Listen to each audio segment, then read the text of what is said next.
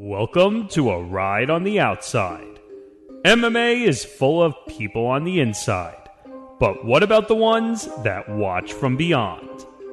Welcome to the MMA Outsiders with Tom Albano and Zain Bando on the Empty the Bench Podcast Network.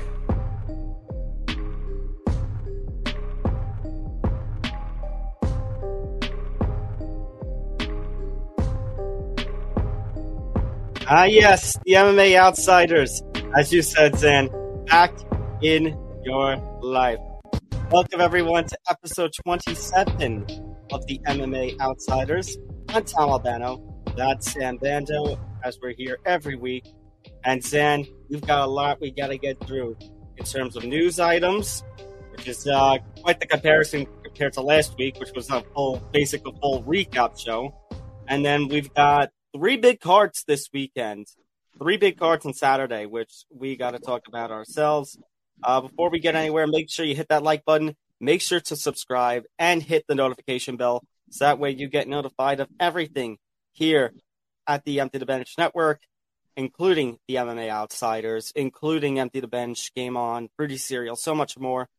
Make sure to follow us across social media at MMA Outsiders ETB, Facebook, Twitter, and Instagram. Make sure to Follow the network, Facebook, Twitter, Instagram, and TikTok at ETB Network.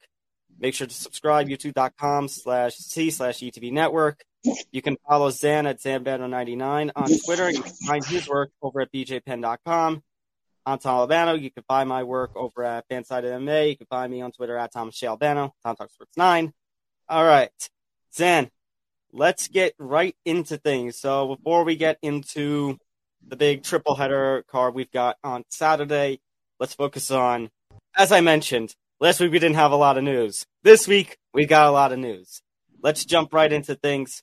We've got Conor McGregor back in the news because, of course, we do. We will have Conor McGregor in the news throughout this year, considering he is the head, one of the head coaches for the Ultimate Fighter season 31 alongside Michael Chandler. And Conor McGregor made headlines for the past weeks, and that supposedly he played a hand in the removal of certain fighters from the Ultimate Fighter 31. Yeah, um, this is very interesting. I do want to correct you just slightly, really, really quick. You did mention before we get into the big triple letter previews that, as far as I can recall, Jake Paul versus Tommy Fury is not on Saturday; it's on Sunday this weekend. But I could be, I could be wrong, but last I I thought it was a Sunday card, just given where the fight is taking place. But anyway, back to the Conor McGregor story. Um, yeah, this is definitely very interesting. This is a very Conor-like thing. Uh, I think you can only say that about Conor McGregor and uh, not any other fighter in the sport. Um, I think it just goes to show that he wants the balance of power. He wants total control of his athletes and the guys that he's bringing in to you know, make it really a pro Conor McGregor team. And this is not this is not a surprise. And truly, what it is is it, if this ends up being remotely true, it's a slap in the face to all the fighters who really did feel like they earned their opportunity, and now they may not even get a chance to compete on the show, or they might threaten to move to uh, to, to Team Chandler and to try to go against their old you will. I don't know if that's going to be what they're thinking of doing, but it's it's very well possible, and it's a total bummer that this is happening because you know it's about team versus team. That's the concept of the show, and when they're not in unison as a team, it's it's going to create a a bad vibe. So that's my take on that. I do apologize, by the way. You are correct, Zain. It is uh, Fury versus Paul is on a Sunday, not a not Saturday, which is really bizarre. Uh, given that the fight is also taking place over in uh, over in the Middle East. Uh, but anyways, going to this story. So it was actually Daniel Rubenstein who caused the raising of eyebrows when he noted uh, because MMA Orbit had posted the list of contestants for TUF 31, which, by the way, I do like the concept that they are going with the veterans versus prospects kind of uh, feel to it.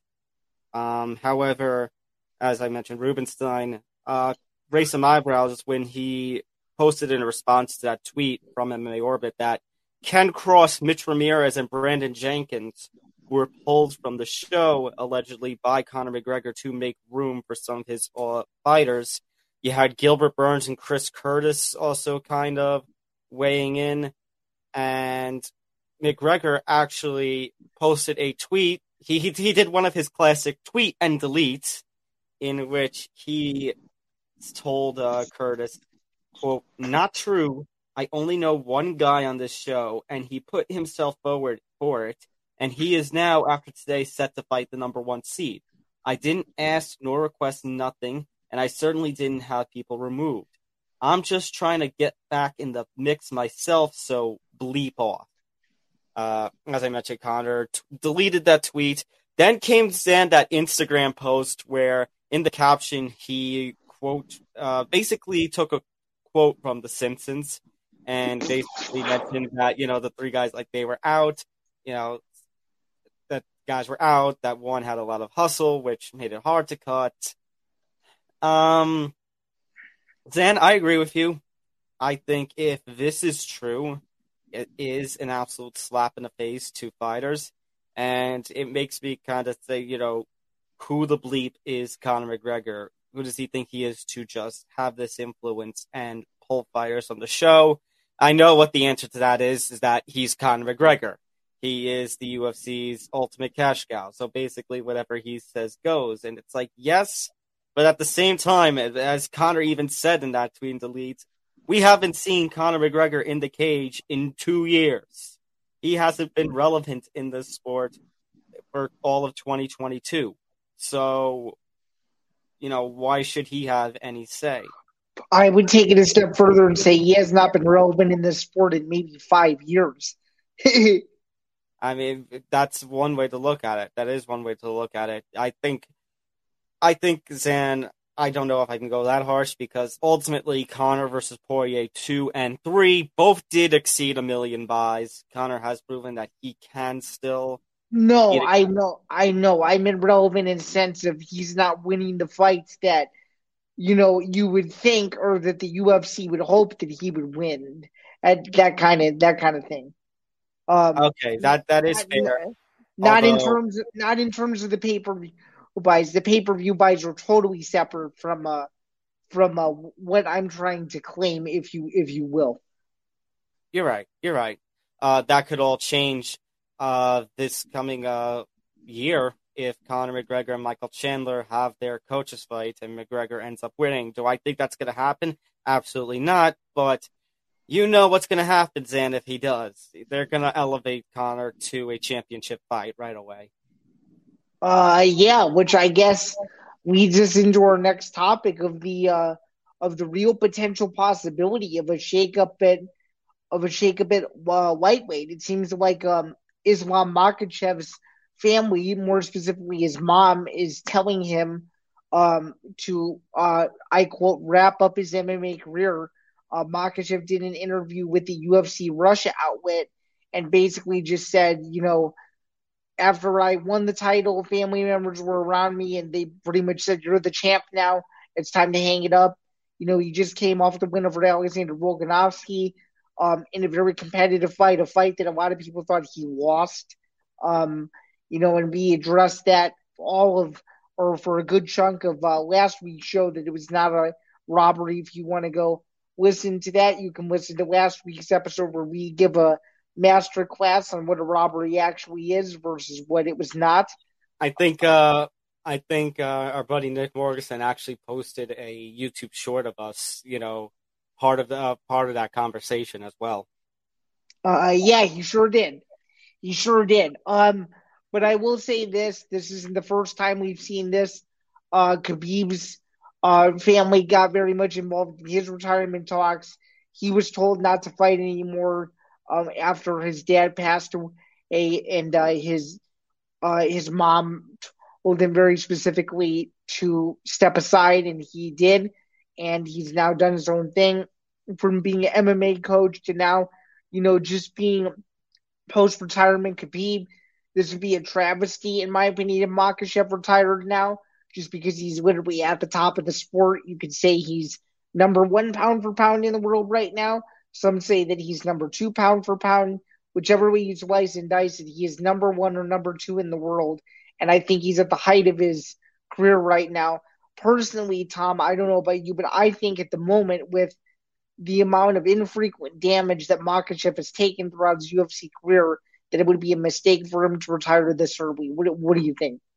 I agree. As you mentioned, Khabib had retired uh, following his win over Justin Gaethje. It was the only fight he had fought after his dad's death, and then lived up to the promise that he had made to his mom about retiring. Um, and as it would turn out, then not only is he now no longer in MMA as an active competitor, but as of the end of 2022, Khabib Nurmagomedov is no longer even a coach in this sport. He is completely gone from mixed martial arts which I thought, Zain, was a complete travesty already. The fact that Khabib had retired so soon. You know, you respect the family values, and I respect, you know, family values, and as a man, holding those family values and holding a promise. But at the same time, it is kind of devastating that Khabib Nurmagomedov, who was at one point looked at as the number one pound per pound fighter in the world, an undefeated MMA champion, that all of a sudden his career was just gone like that without some of the fights that, you know, could have happened.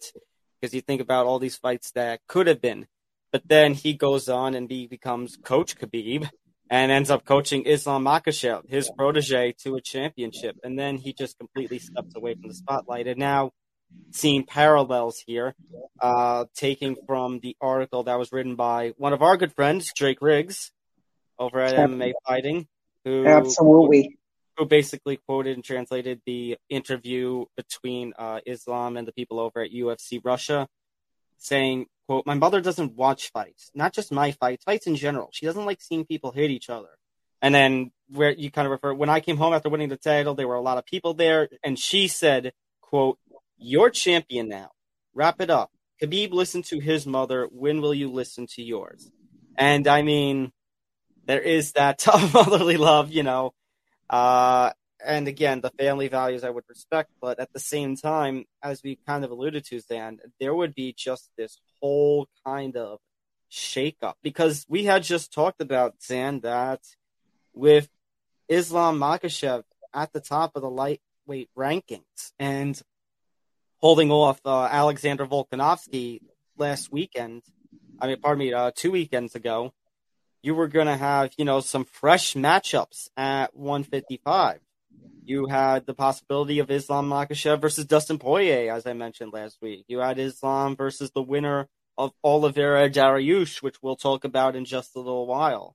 Um, Makhachev and Gaethje, the winner of Gaethje Fiziev, whether it be Gaethje, you know, getting another shot at lightweight gold, or whether it be Fiziev getting his first crack at UFC lightweight gold.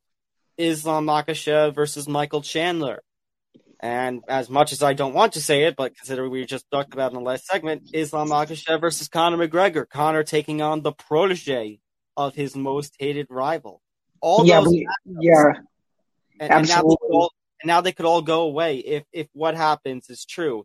And within the next year, Islam retires from the sport because his family doesn't want him to compete anymore.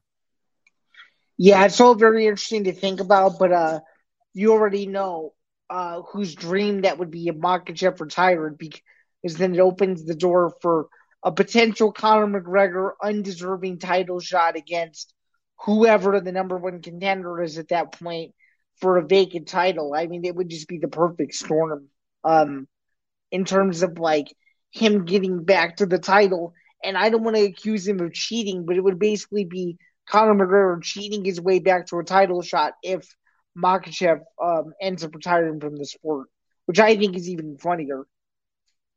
I mean, it's funny, but it's not ha ha funny. It's I want to put my I want to put my uh, hand into a fist and grab you know one of those uh, stress toys and just hold it and hold it until the head pops off because it's like here we go again with this. That's for sure. But hey, it wouldn't be the Conor McGregor business without a little bit of controversy, right? Sam, what's next? Are we going to see Conor McGregor make an appearance in uh, Power Slap? No, uh, I not to I, not to fight, not to fight, just to say hello. Well, no, I don't think that would ever happen. But uh, never, never say never. uh, yeah, it, it would be an absolute travesty if Islam Makhachev were to retire so soon. Like I said, there's a lot of fights that are still on the table. Hell, San, I didn't even mention Islam Makhachev versus Alexander Volkanovski is an early fight of the year contender. What if we got a rematch between those two? I don't want to lose that. Yeah, that's a good point. Um, although I don't think it would be right away. It would be a good uh, fight mid fall, perhaps. Oh, I don't want it right away. I want I want Volkanovski, as I mentioned last week. I want Volkanovski to fight Yair Rodriguez. I want yeah. that fight. I think that will be fireworks, and I want Islam to defend against an actual lightweight, be it Poirier or be it the winner of Dariush versus um, Oliveira or be it um, the winner Tom, of so you, so, so, so you don't want you don't want your worst nightmare to come true when Conor McGregor beats Michael Chandler in September and and fights Islam Makhachev for the title at Madison Square Garden. You it's you not happening. Michael Chandler is not losing to Conor McGregor. You don't want you don't want to see that, do you? No. But again, Michael Chandler is not losing to Conor McGregor. Already calling it now. We're gonna have an "It's Always Sunny in Philadelphia" style graphic come September, where it says Conor McGregor beats Michael Chandler. So, so, so if he, so if he loses, um, well, well, now we have to, now we have to, now we have to do this. So if he, uh, if he freezing loses, cold takes, hi. What are you gonna have to? What are you gonna have to? What are you gonna have to pay up with? That's my. That's I, my oh, I'm not doing that. Uh, being on freezing cold takes is already going to be bad enough. All right, all right. I just had to. I just can't. I just had to throw it out there, just like how, just like how Jake Paul and Tyron Woodley we did their tattoo thing. I just, I had to. I had okay, to it's bad enough. We have to talk about Jake Paul too today. This episode is my worst nightmare. Yeah, yeah, it certainly it certainly is, and it's a and it's an entertainment hotbed for yours truly over here. He loves it. okay, this is not, by the way, the only Islam story we have to talk about. No, we do no. also have to mention a little update to the whole story we talked about last week. The accusations of Islam Makhachev potentially using an IV after his weight cut to rehydrate, which we had a whole controversy. All of a sudden, Zain, everybody is a commissioner ex, uh, I mean, a fight commission expert trying about, you know, what's allowed and what's not allowed under the uh, circumstances of an IV. Uh, yep. We had a statement from the Australian Commission, which basically said that there was no credible evidence. Actually, we had the one one statement from the Australian Commission, San, and then we have another statement from the Golden Snitch himself, Jeff Novitzky. Yeah, and you know when the Golden Snitch uh, speaks, it's uh, it's probably it's probably true. So yeah. Uh, so here's the statement from Western Australia Combat Sport Commission Chair Bob, I believe it's pronounced Kucera. Um, the commission has no conclusive evidence that any athlete at the UFC 284 event held at RAC Arena has breached WADA or the commission's policies, WADA being, of course, the World Anti Doping Agency.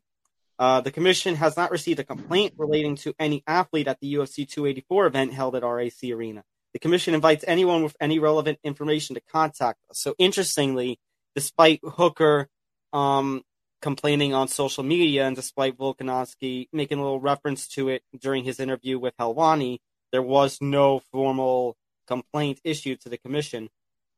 Um, Jeff Novitzky, his the senior VP of athlete health and performance for the UFC, here's his quote, which he actually said to Brendan Fitzgerald. I think the Australian Commission put out a statement last night saying there was no credible evidence of him violating any of their rules. I say last night because it came out the day after that uh, commission talk. I commission statement. I think I'll leave it at that. So apparently, IVs, according to Novitzky, is not outright banned. That there are certain specifications. Here's the quote from Novitzky: "They have a specific rule that IVs are banned completely for rehydration purposes. So it wouldn't matter the volume. It wouldn't matter if there was a medical professional there. Perth banned those IVs. So basically, that there are certain circumstances, but apparently, according to Novitzky, it was not for uh, it was not for a rehydration purpose.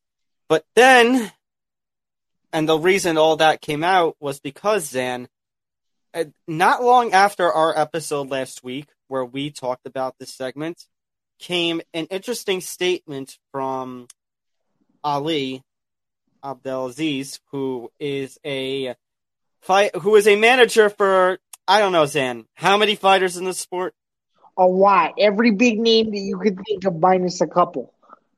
Um, and Ali put out a tweet that he very quickly deleted, saying, "quote For all those idiots out there, any fighter under the UFC banner can take two to three liters of IV as long as it's done by a nurse or professional. Next week, I'm going to expose everybody. Islam Makhachev is the pound for pound king." Which, by the way, uh, Ariel Helwani quote tweeted the deleted tweet and said he deleted it because someone I would think told him he was incriminating himself with this tweet. You can't take two to three liters by a professional or not. It's 100 milliliters per 12 hours, among other details. Massive difference. So, after all this, Dan, your thoughts? I mean, you had the Commission Novitzky clearing Makhachev, but then you've got that tweet from Ali, which is does things look sketchy? Do you put Islam in the clear? What do you think? I mean, I think if the head of the UFC's anti-doping project, if you will, Jeff Novitzky, is clearing the UFC lightweight champion of any wrongdoing, then I mean that's the highest level you could go that isn't a commissioner like for for the state athletic commission right? So you kind of have to assume that what Novitzky's saying is true. Do you, do you not? Yeah i mean again there's no credible evidence like we talked about last week. It's just a accusation out of nowhere. The on, and San, you mentioned the commission. The commission also cleared him. The only thing that's sketchy San, that's that it's all coming after that deleted tweet from Ali. And I don't know where Ali was getting that number from about taking liters when then you've got Helwani saying it's milliliters. So could Ariel be right in that maybe it was 100 milliliters or it was certain circumstances it wasn't for rehydration? Uh, could very well be. And I mean, when is the last time you saw Ariel Helwani get anything wrong? I wouldn't I wouldn't doubt that what he's saying isn't true because it probably is, right? Right. But that also leads me to the question of, you know, if then why did Ali tweet what he tweeted? Because Ali Abdelaziz, Abdelaziz is Ali Abdelaziz. Anybody, anybody who knows who that guy is, he always tries to stir the pot, whether he's factually right or wrong. Shoot, I even asked him um what his favorite fight was of all time on Twitter several months ago, and his reply to me was all of them. So and even when and even in the brief two minute interaction with him at Bellator 288 before I took the picture with them, he was talking like 30 miles an hour to the point where I didn't really understand what he was saying. So I, I, I think it's I think it's just Ali being Ali. I really I really do. Okay, by on my own, but I was just questioning it because what he was tweeting was basically, as I mentioned, implication that his fighter, in this case Islam Makhachev, was doing something against the rules. It's like, why put your fighter in that situation? You never know. You just you, you don't you don't know. It's it's completely it's completely baffling. But maybe he just didn't fully understand the rules. I I, I don't know. I don't so, know either. It's it's a question. I, I think fortunately there's not going to be too much more to that story. Hopefully, it seems like now that the commission and Novitzky have cleared Islam, that situation's put to bed. And in spite of his mom telling him to wrap it up, hopefully Islam, you know, by May, June, maybe August the latest, we get another title fight between him and whoever, whether it be Poirier or somebody else. Very, very well said. Yep. Um, Speaking of fights, so Zain, let's move into the second part of our news conversation. We've got fight announcements. So Zain, Bellator heading back to the island of Hawaii. They're going to do their usual two show event, one taking place on the Friday, the other taking place on the uh, Saturday. We're going to have Bellator 294 to take place at the Neal. Blaisdell Arena in Honolulu. Same thing for 295. Bellator 294 so far will include Arlene Blencowe versus Sara McMann in a featherweight fight. Timothy Johnson said Salma in a heavyweight fight, and the main event for the women's flyweight championship, Liz Carmouche to defend the title against Deanna Bennett. Then the next day, Zain Bellator 295, the big one. We've already got quite the prelim card for this one, Zain. We've got Kai Kamaka III competing on that card. We've got UFC veteran Yancy Medeiros competing on the prelims of Bellator 295. Davion Franklin, who is a Bellator top prospect that I've gotten to talk to a couple of times. He'll be competing on the on the prelim card against Kazimieras, Bobby King as well. Uh, two main card fights announced for that uh, card, Zain. You got Ilima-Lei Macfarlane taking on the former flyweight champion taking on Kana Watanabe, which Zain, I mean, if you are a fan of women's MMA, that fight is must watch. It's must watch. And then you've got the big one, which I have on the graphic here. The finals of the Bantamweight Grand Prix. Raufeon Stots defending the interim Bellator Bantamweight Championship against Patchy Mix. The winner to unify the title with Sergio Pettis to be announced. And that, my friend, is a coin flip of a fight if I've ever seen one between Stots and Mix. That could go multiple different ways, and that's going to be an action packed fire fight I can't wait for it. Yeah, I think that uh, this is already shaping up, especially Zain, that second card, Bellator 295, is shaping up to be quite possibly one of Bellator's biggest cards of this year, considering the names that are competing on the prelims, considering the fact that you've got, as you mentioned, Stots versus Mix, the interim champion, one of the best bantamweights in the world, taking on a guy in Patchy Mix, Suzanne came this close just a couple of years ago to being the undisputed uh, champion against uh, Juan Archuleta. Now getting another shot here. And then could you imagine, Zain, either Patchy Mix taking on Sergio Pettis or Raufeon Stots take having to take on his boy in Pettis? Yeah, and and you know the whole um, adage in MMA, if you will, where teammates don't fight teammates, but that would be something where there could be a little bit of a uh, a conflict or a buildup or maybe a refusal to fight one another if that happens to be the case. I mean, never... Sam, we're looking we're looking at that over in UFC's bantamweight division where you've got um Merab and Sterling.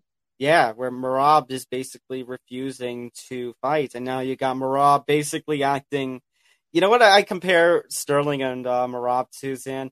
It's kind of like in professional wrestling where you've got this stable, or you've got the cowardly heel champion taking with a uh, bodyguard of sorts, and it's like, okay, you have to beat the bodyguard before you get to the champion. That's what it feels like. feels like gatekeeping in a way. Oh, for sure, one hundred percent. But nonetheless, Bellator's got some stacked cards coming up, and they also have another one coming up this weekend that is highly, highly underrated, which we will, which we will get to as well. Yeah, it's the card that's, and I know we'll talk about the three um, main events of this weekend in just a little bit, but I think I'm more excited for that than the UFC card. I'm more excited about for Paul versus Fury. I'm excited about that Bellator card. That Bellator card, people are sleeping on. Uh, no offense, but I'm a little bit more excited for Jake Paul versus Tommy Fury than, than you, than, you are. Than you are. Of course you are. And, it, uh, and it's and it's nothing against Bellator. It's just I and, and and I know I I have to be impartial, but I just I really really really want to see Jake Paul lose this weekend.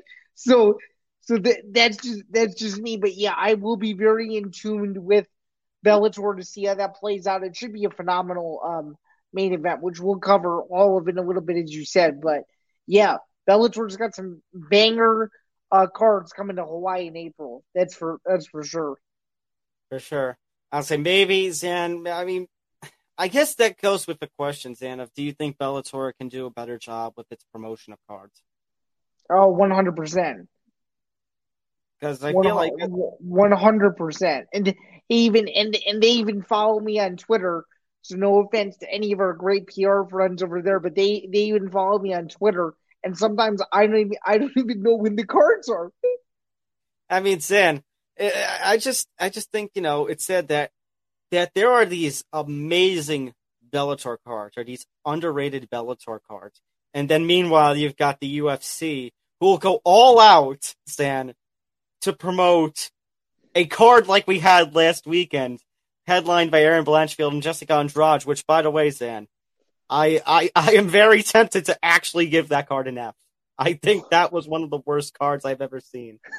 wow, um, I'm t- I'm tempted to give that a D. And by the way, the William Knight fight was so bad that I actually thought the fight was in the third round when it was when it was only when it was only in the second round. That's how that's how bad it was. Speaking of bad, Zain, you know what I just realized has just passed? Thanks to uh, Facebook memories. What did you just realize? Yeah, that we just passed the seventh anniversary, Zain, of a very infamous Bellator card. And with that, a very infamous Bellator fight. Kimbo Slice versus Dada 5000. Yep. Do you remember where you were for that fight? Because I, I, I do. I remember where I was. Zain, absolutely. You know where I was? So I was watching.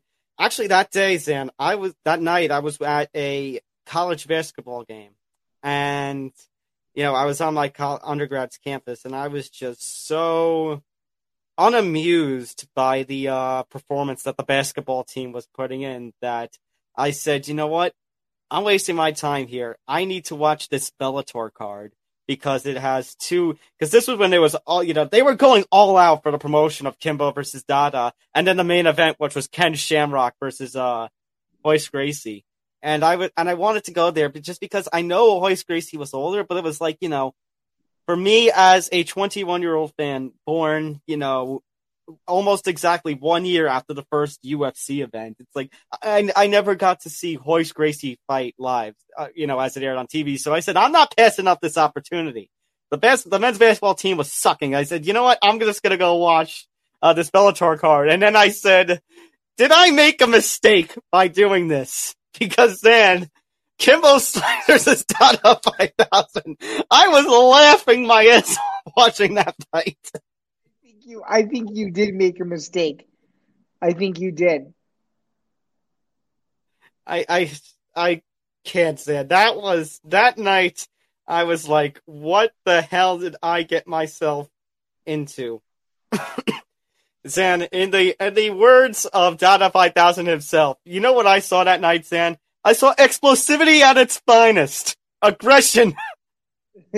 Everyone fly my back blunt force trauma. uh, I, I like I, I, like what the montage king is. Like, it was like watching two fighters fight underwater. No, that's literally what it was. I have to ask, who did the Rider basketball team play, and how much did they lose by? Uh, I gotta look. What was it? February 19, 2016? See, that's how much it is. It's ingrained into my brain that date. Oh my god. That's Let me look that up. That's me with March 6, 2022. My last Illinois men's basketball game in undergrad where I stormed the court against Iowa. That's a that's a date that will live in my head for forever until I go until I go to my grave. Just like Zain. February 19, 2016 does for you. Well, February 19th does for you, not because of Riders basketball, but because of the Kimbo Slicers and Dada 5000. By the way, they played they played Siena and lost 84-64. So you so you so you saw a horrible game. I saw a horrible game. I'm trying to think because I want to say I left at the half. What was the? Uh, I can't tell what the score was at the half. Oh, hey, on, Sports Reference with the box score. Uh, with the box score. Oh my goodness. Well, the, the record that year was 11 and 17. Okay. Uh, actually, it doesn't have the half score. never mind. I just remember being done at the half. Did you go as a fan or a reporter? uh, as a fan. Oh, they were down 46-36 at the half, but I think I left a little bit before the half because it was like they aren't doing anything. Okay. Uh man. Uh, right. So, let's go on to the let's go to the PFL very quickly, Zain, because the PFL its 2023 season is going to officially start, Zain, on April Fool's Day. Yes, April Fool's Day, headlined by the current uh, PFL featherweight champion from last year, Brendan Loughnane, taking on Marlon Moraes. Yeah, it's a um. This is a weird matchup: a Dana White Contender Series reject versus a former title challenger. And Uh, it's got- it's kind of it's kind of weird to see that, right? Yeah, and by the way, uh, looks like it's going to be PFL one this year will be light heavyweight and featherweight because that's the featherweight main event. You've also got uh, Movlid Khaybulaev taking on Ryoji Kudo and Chris Wade taking on Chris Wade taking on Bubba Jenkins. I love that fight. Yeah, it's a decent Did PFL. card. We, did we see that last season? I'm pretty sure we did. Uh, two seasons ago, actually. Chris Wade taking on Bubba Jenkins. All right, we got a rematch. I like that. Very interesting. Uh, my early prediction is Marlon Moraes by submission. What do you What do you think? Uh, Marlon Moraes has been a little shaky in his his last matchups with the UFC and his first matchup with Shaman Moraes in PFL. I'm, I'm actually gonna lean. I'm gonna lean to Loughnane by decision. Oh, that's so boring and so under. is no- Of course, you would take Brendan Winding by decision because you don't think Moraes has a chance. You have to remember he used to be one of the best in the world in his division. He's just Zain, I'm not thinking with my heart. I'm thinking with my brain. he's just going through a little slump. Don't worry about it. He'll be he'll be he'll be all right. I Oh, let me see. We'll we'll find out at PFL one. By the way, the light heavyweight main event, which is the co-main event of the evening, Thiago Santos, the former light heavyweight title challenger for the UFC, taking on uh Rob Wilkinson, who I believe yeah was the light heavyweight champion last season. Wow, that is that is wild. Okay, so then that leads me to my next question: What's better, the rumored Gamebred FC four card in Milwaukee, Wisconsin, or this card? Honestly, probably the Gamebred card. Although Zain, I Zain, I'm not even going to be around to watch any of this live. I'm not going to watch PFL live. I'm not going to watch the Gamebred card live. Not even going to watch WrestleMania Night One live. I got freaking Yankee Giants tickets that day. That's right, and you'll miss. Uh, oh well, you won't miss any basketball, will you? College basketball. I might. I, it's a four o'clock Eastern game, so I might get out in time to watch one of the uh, Final Four matchups. Okay, cool. I'll have a lot to catch up on that weekend. Uh, yeah, you will, you might have to catch up on my adventure if I decide to go to Gamebred FC four to cover it. And if I, could you imagine if I got to see Roy Jones Jr. in person? Oh my goodness, That'd be amazing. absolutely. Uh, so Zain, actually, we're going to move on now to. It's very convenient that this story is coming up, Sam, because more reports starting to come out. I follow the score, the platform the score, who is now officially reporting on this. That, uh, according to MMA Junkie, the uh, I'm reading it from uh, Nick Baldwin of the score. It is official. Charles Oliveira versus Beneil Dariush is agreed to. It is both sides have verbally agreed to the fight. It will serve as the co-main event for UFC 288 in May. We on May 6th. We have no location yet. Don't know if we're confirmed venue or location. It will be a contenders fight, number one versus I believe Dariush is number four. No interim belt on the line. Reason, Zain, this is probably the co-main event is because as I as the story I has originally had it, Zain, Charles Oliveira posted the news to social media originally. Um, and the graphic had him versus Darius on the bottom, and on the top you had Aljamain Sterling and his uh, bantamweight championship, and then on the other side, Zain, you had Henry Cejudo holding the two championships he had before he eventually dropped one. I mean, uh, vacated one and retired the other, and retired with the other. And then more reports starting to come out from MMA fighting and other sources. The fight that was targeted for 287 and now 288 is looking more and more official. Aljamain Sterling to defend the Bantamweight Championship against Henry Cejudo, who would come out of retirement after three years away from the octagon to challenge to get the Bantamweight title back. Yeah, I mean, this is a uh, this is a legacy fight, man. It's to determine who the best bantamweight of all time is, and uh, you know, um, I guess you could say uh, Ben the Knee is back. um, Triple um, C is back, and Triple Cringe is back. He's back, and he's back in a big way. And uh, I think Sterling is going to get viciously finished in this fight, and it's going to be it's going to be a very crazy sight to see because Cejudo's probably going to say something goofy afterwards. And Tom, I just got to tell you, these next four to five UFC pay per views, the main events are just massive. It feels like every single pay per view this year so far is just going to keep getting bigger and bigger and bigger. We're, like, we're going to this ultimate climax, and we're not even at the year where UFC 300 is taking place. If these are the fights leading up to UFC 300, imagine what UFC 300 is going to be like. Well, Sam, I mean, what's going to happen? My question is, what's going to happen say come I don't know, maybe August or yeah, probably like August or so, where, you know, we have one card that's kind of, you know, you, you look at the title fight and you're like, really? That's it? Like, you know, yeah. a, a, a, fight headlines, you know, by, I don't know, the next Amanda Nunes slaughtering at women's bantamweight or a light heavyweight championship main event because that division just gets weaker. Although yeah. I mean, Tanner Boser dropping from heavyweight to light heavyweight reportedly. I mean, yeah, you saw. I don't know if you saw that graphic, Zain, that there's only like about forty-ish heavyweights in the UFC's roster right now. I did not know that, but that that's a that's a very low number and a surprising number. I mean, the the the number of it was somewhere between like somewhere around forty or fifty UFC heavyweights, which is pretty low. So, but it's like heavyweight still. I would consider more entertaining than light heavyweight. I would say so too. At, at least until Yuri comes back, and even when Yuri comes back. Uh, like I said, so like I said, I mean, UFC is going to be, it's going to be very interesting. Uh, not this weekend, obviously, but next weekend when Jon Jones finally makes his heavyweight debut. Uh, as far as this card goes, then are you more excited for Sterling Cejudo, or are you more excited for the lightweight contenders fight between Oliveira and Dariush? Uh, the lightweight, the lightweight contenders fight, I would say. That just usually has higher stakes.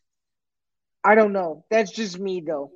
I, I mean, I I could agree, Zain. I mean, there's the potential. I mean, obviously, the month before 287, you're going to have Gaethje Fiziev in the co-main event, which could also determine the challenger to um Makhachev. But then you've also got this matchup, could, which could also play a role in determining who gets Makhachev next. Uh, so I'm going to agree with you. I think Oliveira versus Dariush is more of the must-watch fight for me. Um, any early predictions for either of these two fights? I, I know you said the Sterling Cejudo one. What about Oliveira Dariush? Uh, yeah, I like Oliveira here, but I uh, would not be surprised if Dariush is able to get the win. I just think Oliveira's experience and ground game is going to dictate how the fight goes. But Dariush is no slouch. Um, he would be a solid, he would be a solid underdog bet, and I would not be surprised if either of these guys won. I, I just think Oliveira is hungry to get his belt back. So I, I, I agree. I'm gonna I'm gonna lean to Oliveira right now. I think Oliveira versus Dariush. Obviously the obviously UFC 288 is just shaping up right now. We don't have a full card for that, but Oliveira versus Dariush would be quite the uh, you know favorite pick for a fight of the night pick. As you never, as you never know. Based on Islam, uh, the Islam news, you never know when the winner of this fight could get promoted to uh, to lightweight champion. If if worst comes to worst, you never you never know. As far as Sterling versus Cejudo goes, then I mean, it, it, it would be so of a UFC thing if Cejudo maybe I don't know, lost the first round against Sterling and then just blasted him in the second round or something. Or it would be the most Aljamain Sterling thing ever if he pulls out the week before the fight. I'm I'm gonna say no on that one. I think this fun's gonna happen. He wouldn't. He they would not. You know, it, it can't happen to a legacy fight like this. As much as I would like to see Oliveira Dariush, but then Zain, you know what's gonna happen? They're gonna make an interim title just for the hell of it. Of course they will. Because Um, Tom, because Tom, there are very few UFC events with a number attached to its name that that that does not have a belt attached to them. and the only ones they allow for that these days are the Conor fights. right? Um, yeah, I'm. I'm for whatever reason I'm gonna lean to Cejudo. I mean, it's not that every UFC fighter who goes away, you know, comes back and ends up coming back strong. I mean, Dominick Cruz when he challenged Cejudo in Cejudo's retirement fight was his first fight in years, and he just didn't have a really good performance. But then you look at Xander GSP, who retired. I mean, who went away for four years and ends up coming back strong. You've got Jon Jones, who it's going to be very interesting after three years away how he'll look next weekend against Gane. And then Yep. you're going to have this. Uh, yeah, I think Cejudo. I think Zain, we could see something play out very similar to what happened when Cejudo fought uh, Marlon Moraes. When Moraes won the first couple rounds, and then Cejudo just had this really dominant third round where he finishes. I could see Cejudo dropping a round, and then second, third round, just finishes Sterling. It's a very good possibility. Either way, UFC 288 is shaping up to be a good card. And I guess the only advice I have for any pay per view buyers out there who are looking ahead at some of these pay per views to spend your money wisely. Yeah, this is gonna be. I mean, it's gonna be interesting. Like we said, when you got next week, you got Jones Gane. Two weeks later, you have Usman Edwards three. Uh, three weeks after, I think it's three weeks after that, you've got uh 287 with Adesanya Pereira two, and then you've got this card coming up in May. So Tom, Uh, I I have to put you on the spot. Are you are you buying all of these cards? Are you going to any of these cards? What are you what are you doing? Uh, buying. Okay. Okay, I was just I was just curious. I mean, I don't know. I would say I would like to go to one of these cards one day, but I don't feel like putting in for all the travel. Even if the 288's in Brooklyn, you wouldn't go to that fight? Well, we don't know if 288 is going to be in Brooklyn. No, right but I'm now. saying I'm saying if it is if it if it goes to I'd be Brooklyn, tempted if I'd be tempted to go if it was in Brooklyn. I would be tempted to go. I I just don't think it is going to be in Brooklyn because of what we talked about off air, where I think the they're going to look at the NBA schedule and the potential of the Brooklyn Nets potentially being involved in the playoffs. That I don't know if you know it's going to necessarily work out. well, unlike you, I've been I've been lucky enough to attend uh, ten UFC events.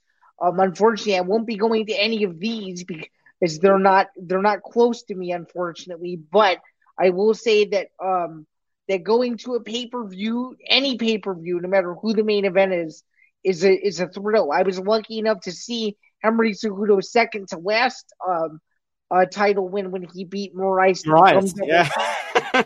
it all circles back to Marlon Moraes. So I was there. I was there at that event. Uh, there's no other crossover that we talked about in terms of who else um, is on these cards. But I will say, Tom, that uh, when you get a chance, my friend, if you go to a if, if if you can go to a UFC event, I would highly, highly recommend it. I try to make it out to one a year. Didn't make it out to one a year ago, unfortunately, but it's it's something I would highly, highly re- recommend at some point. It's definitely a bucket list item. Been lucky enough to see a lot of pretty cool championship fights, but yeah, if you can if you can go to 288 and 288 is in Brooklyn, I would definitely consider it. For sure. Uh, speaking of finishes, then we had a for as bad as last weekend's UFC was, we had an interesting finish. Erin Blanchfield finishing Jessica Andrade, submitting her in the second round. Yeah, it's a shocking win, and uh, it's hard not to love Erin Blanchfield as a future champion in that division. And she beat one of the best, you know, female fighters on the planet and did it rather easily. uh, for people who didn't know where Blanchfield was a week ago, they definitely know who she is right now. That's for I sure. think, yeah, I think this is a big win for her. And Zain, I mean, as much as we're promoting, you know, hey, whatever happened to Taila Santos, now granted, uh, Alexa Grasso is going to get the next title shot very soon against uh, Valentina Shevchenko. I mean, I look at this win, Zain, this early, you know, before the halfway point of the fight win, a submission of Jessica Andrade, in spite of people saying, you know, that Andra- uh, Blanchfield lost the first round. Zain, this is where I have to pull on the Dana White cards and say, title shot. You got to give her the Grasso Shevchenko winner. Agreed, one hundred percent. And uh, and it should be a, it should be a no brainer for the UFC, and I'm sure and I'm sure they know that. Uh, as far as Andrade goes, I mean, Zain, this is pretty devastating. This is a fight that's going to drop her in the rankings by quite a bit. And I know, oh, I know this was a short notice fight for her. I give her that credit. And I know last, uh, it was just last month, Zain, where she dominated Lauren Murphy.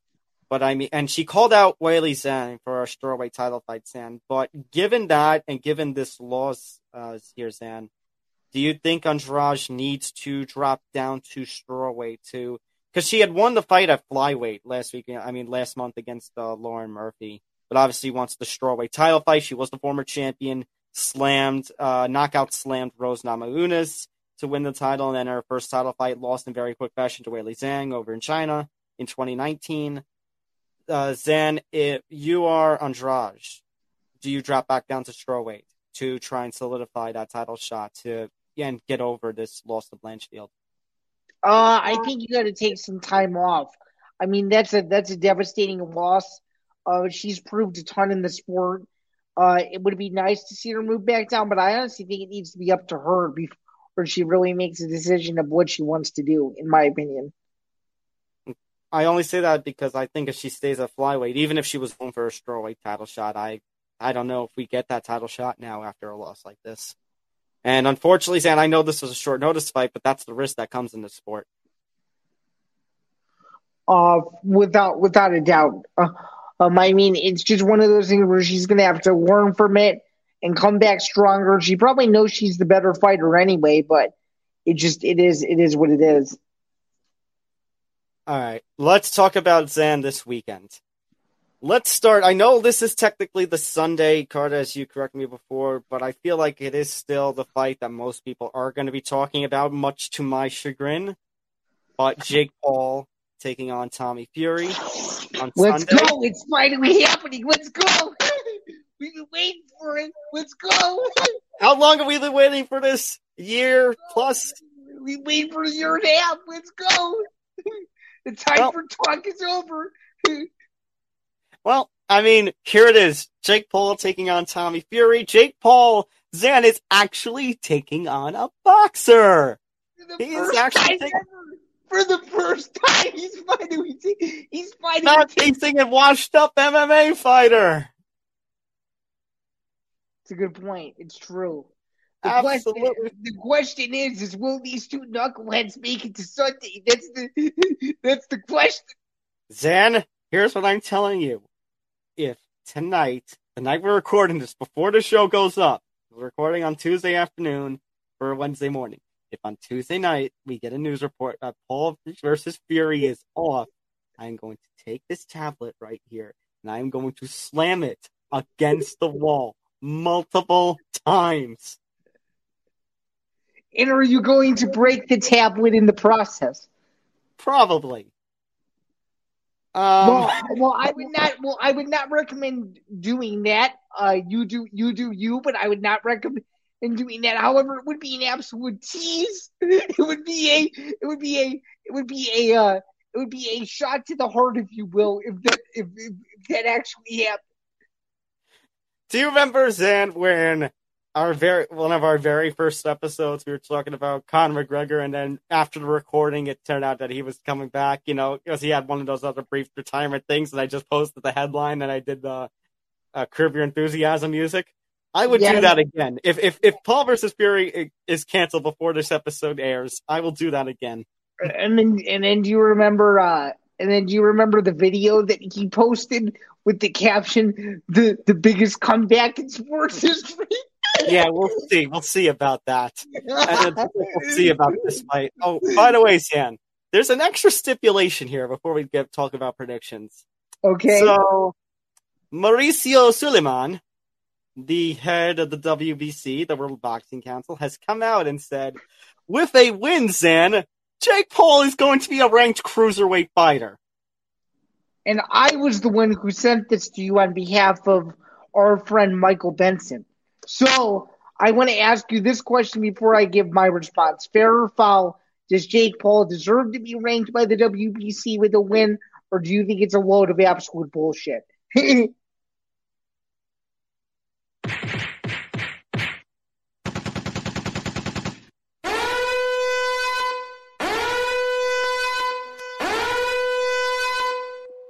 Does that answer your question? Oh, jeez, I have a loop. Does that answer your question?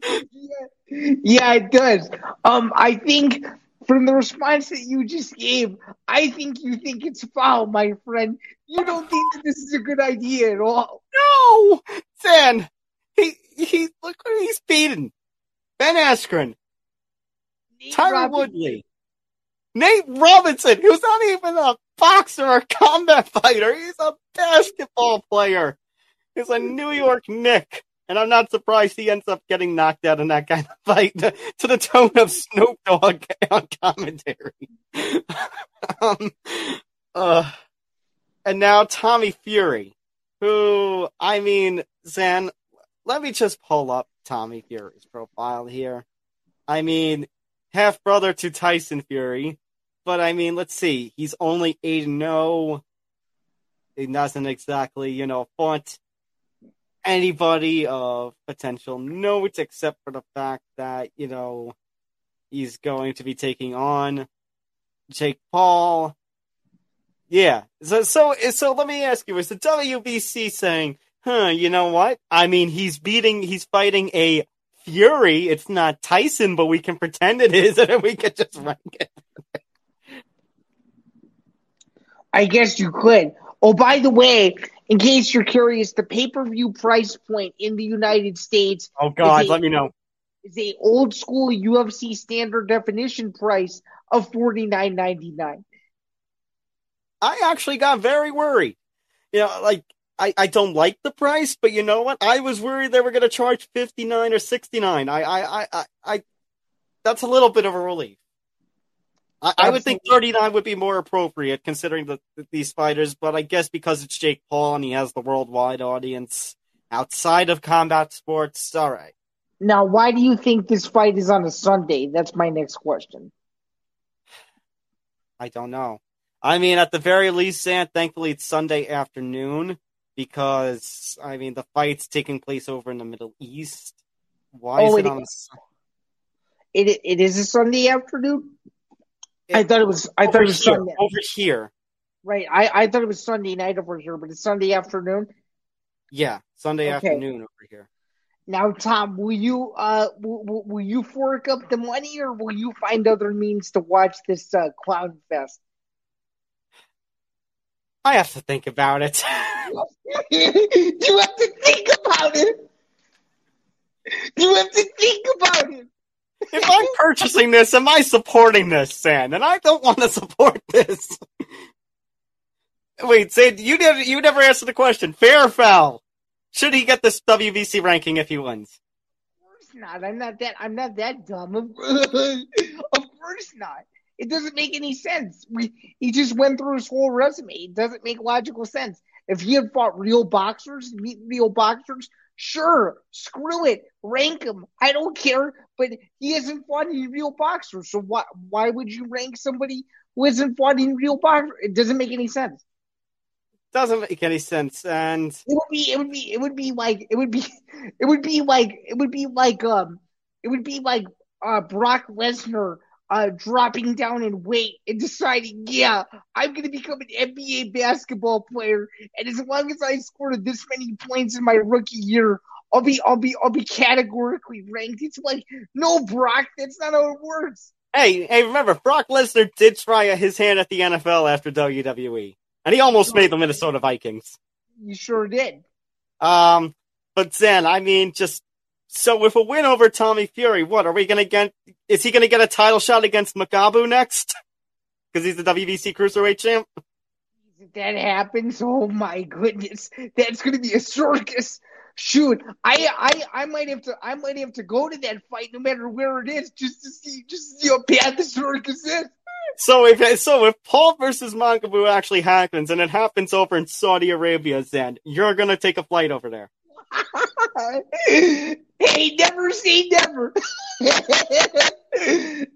okay, what is your prediction? Okay, in all seriousness, I do think Tommy Fury wins a decision. It is a it's a twelve round fight, right? Yes, I think. Yeah, I think. Let me double check. Let me check. There's no screwiness with that either. If it's if it's eight rounds, that might change my prediction. But if it's twelve, then I might stick with it. It's eight. Oh my god. he's he's winning. Paul is winning this fight by decision. Actually, hold on a second, Zain. I can't even assume that Makabu is going to end up being the champion. You know why? I just realized the co-main event of the evening, he's defending the title against Badou Jack. Yeah, he could easily lose that fight to to, to Badou Jack. And isn't Badou Jack a former training partner of Floyd Mayweather? Isn't that, and isn't that right? And I, and I believe a former light heavyweight champion. Very interesting. By the way, I might be more excited for the co-main event than I am than I am the main event. yes, absolutely. Now that, my friends, is a boxing match. The fight at the top of the bill is not a boxing match, no matter how you slice it or dice it. But I'm not changing my prediction. I actually think Tommy Fury knocks Jake Paul out and gives him his first uh, real defeat.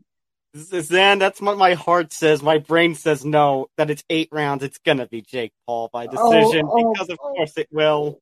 Oh, come on. Zain, I'm rooting that you're right. I'm actually rooting for me to be wrong, please. Okay, okay. Well, I'm just saying that is my prediction. I'm going out of the limb and saying Jake Paul is going to get knocked out. Here's hoping. All right, let's talk about Zain some actual fights that are taking place this weekend. Here's the one I'm looking forward to, Zain. Undisputed Bellator welterweight title, Yaroslav Amosov defending the title against Logan Storley. Zain, we haven't seen Amosov in the cage for some time because he's been over in Ukraine helping his country out as they've been dealing with the Russian invasion for the past year. That's exactly right. He could have easily given up his championship, but he decided not to. And you have to give him kudos to putting himself before his career first. What do you think? And, and, yeah, absolutely. Fighting for his country is absolutely brave. And according to the Bellator broadcast of Bellator 290 earlier this month, they were talking about this, and Zain apparently he got encouraged. Like, why are you here? You should go defend. Like, basically, Amosov is told that by uh, some people he was fighting with over in Ukraine that you know the place for you to fight for our honor is inside the Bellator cage. So, Zain, that leads my question: How, you know, is Amosov going to have any ring rust, or I, I should say, and slash or is he going to have any extra motivation on his shoulders against Logan Storley? Uh, you never know, and I wouldn't doubt it. I, I, I will say this: either Amosov is going to out wrestle him and win a decision, or Storley's going to knock him out. What do you What do you think? I I want to lean towards the former. I, I know Amosov has been out of competition for a little while, and a Logan Storley is, you know, hot prospect, but I'm gonna go with that.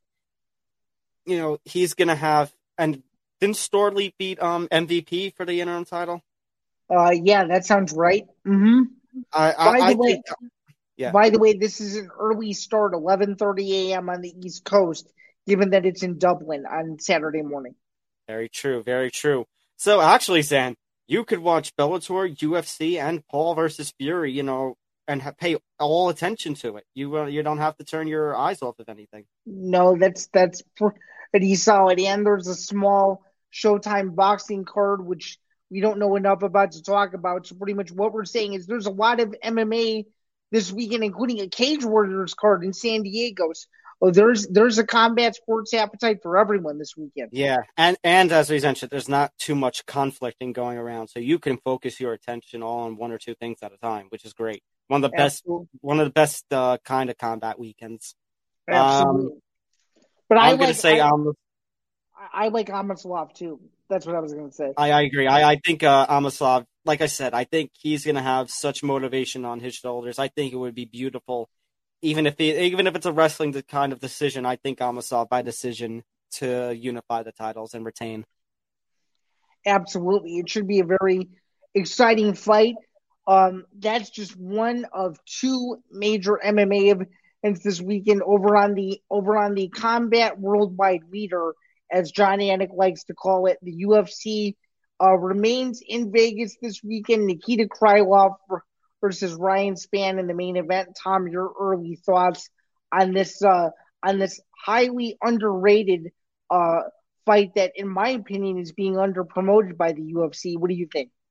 Yeah, it's funny we talk about that Bellator usually underpromotes its cards, but I mean this one also a bit under promoted especially when you compare it to how much the UFC was going out for Jessica Andrade versus Erin Blanchfield last week. Um, you got Krylov, who's coming off uh, two straight wins to end 2022, a knockout of Alexander Gustafsson, a decision over Volkan uh, Oezdemir. Uh, prior to that, he had losses to Paul Craig and Magomed Ankalaev.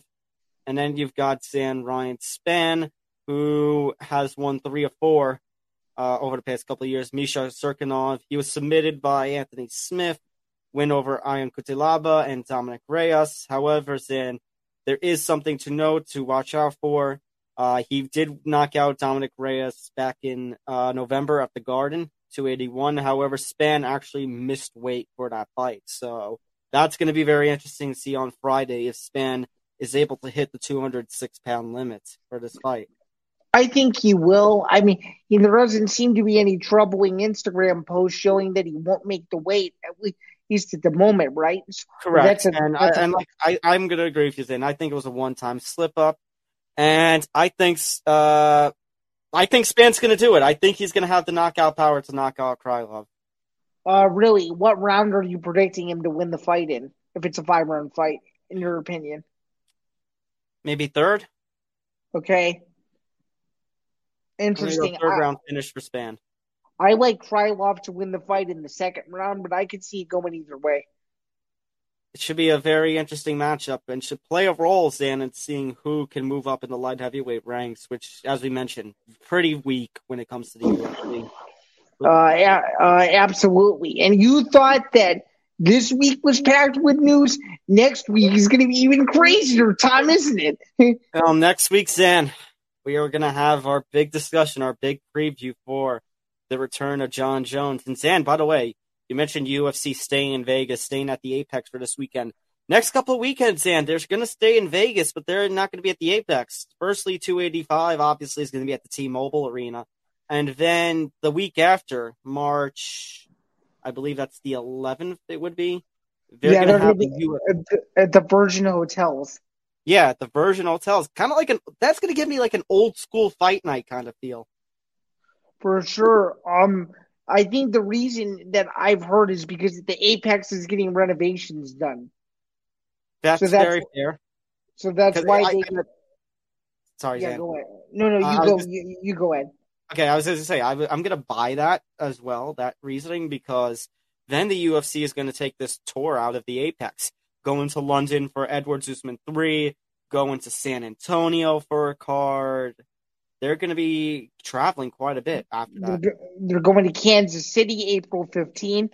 The that week before that, they're going to be in Miami for 287. Yeah, that, that Kansas City card, I'm uh, I'm earmarking on the calendar, and if there's a way, I could either uh, make the make the trip out there because that's the closest Midwest card at the very moment uh, assuming that the Chicago card doesn't happen sooner. But nonetheless, the UFC has a packed schedule coming up over the next few weeks. We can't wait to cover it all. Uh, but Tom, before we get out of here, I just want to know March has been a prime month for big time UFC pay per views. Can you remember um, a March card that stands out to you that isn't Conor McGregor versus Nate Diaz that you that you would describe as as as memorable as we look ahead to UFC 285 next weekend? I'm I'm curious. Uh, for better or for worse, Zain, um, the UFC, I think it was 248 because yeah, you had a really crappy main event in um Israel Adesanya versus Yoel Romero, but then you also had probably the greatest women's MMA fight of all time in Weili Zhang taking on Joanna Jędrzejczyk. And Zain, it was the last UFC card before the pandemic hit.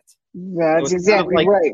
So it's kind of like that card seemed to, you know, it's it's the end of an era. It was the last card before the start of the empty arena era for UFC. Yeah, and it was the last card before the start of the where is Fight Island going to be speculation. Yeah. So for better or for worse, and circumstance actually for worse, that card sticks out in my mind for March. Very interesting. Uh, mine would have to be you'd have to go all the way back to UFC 111, St. Pierre versus Hardy at the Prudential Center in 2010. Uh, oh, that's one that that's when that sticks out to me pretty well, just because of the names you had on that card. Obviously, GSP versus Dan Hardy. Uh, Jon Fitch was on the card. Uh, Kurt Pellegrino was on the card. Frank Mir and Shane Carwin fought for the interim heavyweight title. That's a card that sticks out to me. That's not a Conor McGregor March card that I'll always remember. I was gonna say not a Conor McGregor card because obviously you also think of UFC 196 where Nate Diaz submitted him on short notice. Right, that was the whole basis for my questions. What is non? What is one non Conor McGregor March card that you could think of that's sticks out to you? So 111 was the one that came into my mind. But yeah, all right, so that's going to do it for this edition of the MMA Outsiders. Make sure to hit that like button, make sure to subscribe, hit the notification bell so you get notified of everything here on the Empty Bench Network from all of our stuff here at the MMA Outsiders to Fruity Cereal, Game On, ETB, and so much more. Make sure to follow us across social media at MMA Outsiders ETB, Facebook, Twitter, Instagram, as well as the Empty the Bench Network itself at ETB Network on Facebook, Twitter, Instagram, and TikTok. That's Zain Bando. You can find his work over at bjpenn.com. Follow him at ZainBando99. I'm Tom Albano. Find my work over at FanSided MMA. Follow me on Twitter at Thomas J. Albano, Tom Talk Sports 9. And that, Zain, is going to do it for another edition of the MMA Outsiders.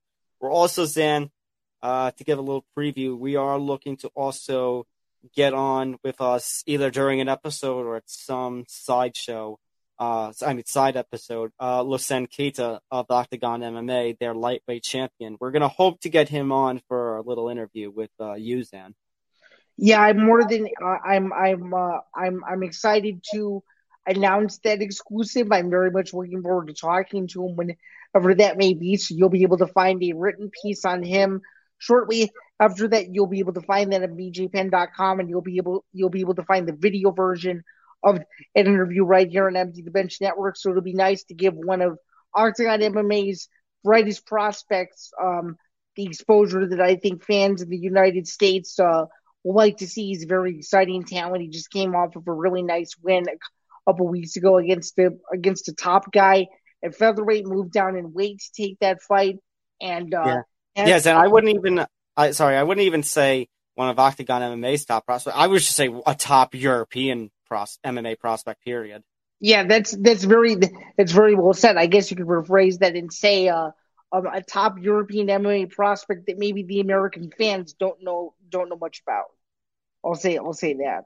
It'll be really interesting to have him on. Really exciting to have him on. So stay tuned to all the Empty the Bench Network across our social medias for more information on all that. But next week, Zain, as we mentioned, we'll be talking a lot about the epic return of Jon Jones next weekend. But until then, that's Zain.